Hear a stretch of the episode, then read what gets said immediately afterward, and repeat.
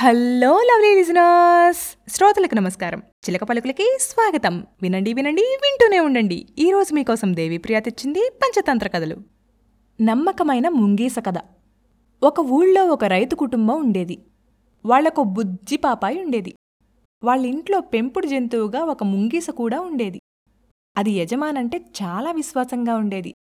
రైతు కూడా ముంగీసని ప్రేమగా చూసుకునేవాడు. ఒకరోజు రైతు పొలంలో పనిచేసుకుంటున్నాడు రైతు భార్య సరుకుల కోసం బయటికి వెళ్ళాల్సి వచ్చింది.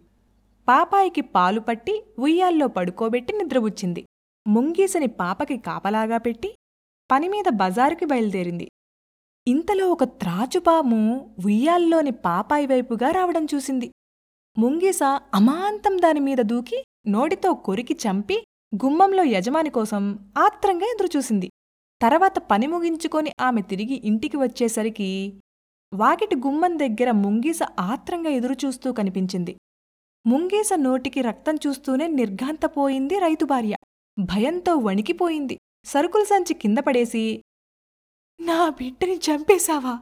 అని అరుస్తూ ఏడుస్తూ పక్కనే పడి ఉన్న పెద్ద రాయిని ముంగీస మీద బలంగా విసిరి చంపేసింది. ఏడుస్తూ ఇంట్లోకి పరిగెత్తుకెళ్ళి అక్కడి దృశ్యం చూసి ఆశ్చర్యపోయింది. పాప ఉయ్యాల దగ్గర ఒక త్రాచుపాము చచ్చిపడుంది.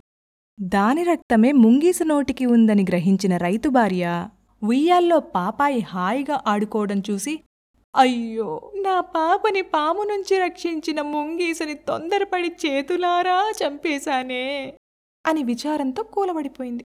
నీతి తొందరపాటు చాలా ప్రమాదకరం. నచ్చిందా? అయితే సబ్స్క్రైబ్ చేసి సపోర్ట్ చేయండి. చేస్తారు కదూ?